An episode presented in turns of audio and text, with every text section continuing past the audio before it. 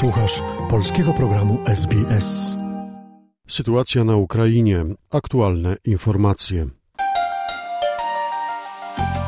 Prezydent Ukrainy Wołodymyr Zelenski przemówi do studentów Australijskiego Uniwersytetu Narodowego i opowie o swoich doświadczeniach w kierowaniu ukraińskim ruchem oporu przeciwko rosyjskiej inwazji. Obecnie państwa członkowskie Unii Europejskiej wzmacniają swoją krytykę wobec inwazji Rosji na Ukrainę. Przemawiając na konferencji przeglądowej stron układu o nierozprzestrzenianiu broni jądrowej O N Z, wiceminister spraw zagranicznych Polski Marcin Przydacz nie przebierał w słowach.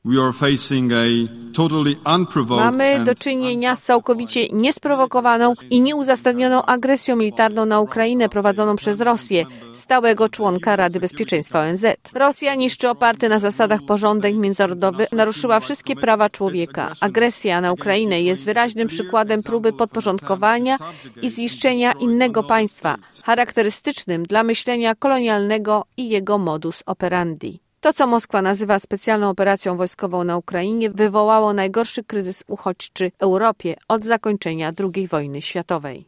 Prezydent Ukrainy Wołodymyr Zelenski powiedział, że słowo HIMARS, będące nazwą przekazanego przez Amerykanów systemu artylerii rakietowej, stało się dla Ukraińców niemal synonimem słowa sprawiedliwość. Ukraiński prezydent w wystąpieniu opublikowanym w mediach społecznościowych deklarował, że ukraińskie siły zbrojne zrobią wszystko, aby dzięki tym bardzo skutecznym systemom Rosjanie z każdym tygodniem ponosili coraz dotkliwsze straty. Przyznał, że sytuacja na froncie jest niełatwa. Tak, dziś my się nie możemy.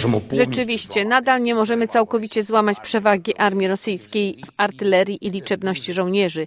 Jest to bardzo odczuwalne w bitwach, zwłaszcza w Donbasie. Tam jest po prostu piekło. Nie da się tego nawet opisać słowami. Każdy Ukrainiec musi być zawsze wdzięczny naszym wojownikom, którzy bronią ukraińskich pozycji pomimo znacznej przewagi ogniowej terrorystów. Ukraińskie pozycje tam, poprzez odczutną wogniową przewagę terrorystów. Ukraina podjęła kroki w celu wdrożenia siedmiu zaleceń Komisji Europejskiej związanych ze staraniami o wejście do Unii Europejskiej. Trwają również prace i rozmowy strony ukraińskiej z europejskimi politykami. Ukraina powinna wprowadzić europejskie rozporządzenia w gospodarce i wszystkich innych dziedzinach życia. Parlament ma uchwalać przepisy, w sprawie których została podjęta stosowna uchwała Rady Najwyższej. Zgodnie z nim każda uchwalona ustawa będzie dokładnie rozpatrywana pod kątem zgodności z kryteriami prawa europejskiego. Zastępca szefa biura prezydenta Ukrainy Ihor Żołkwa powiedział, że siedem zaleceń Komisji Europejskiej ma zostać wdrożonych do końca roku.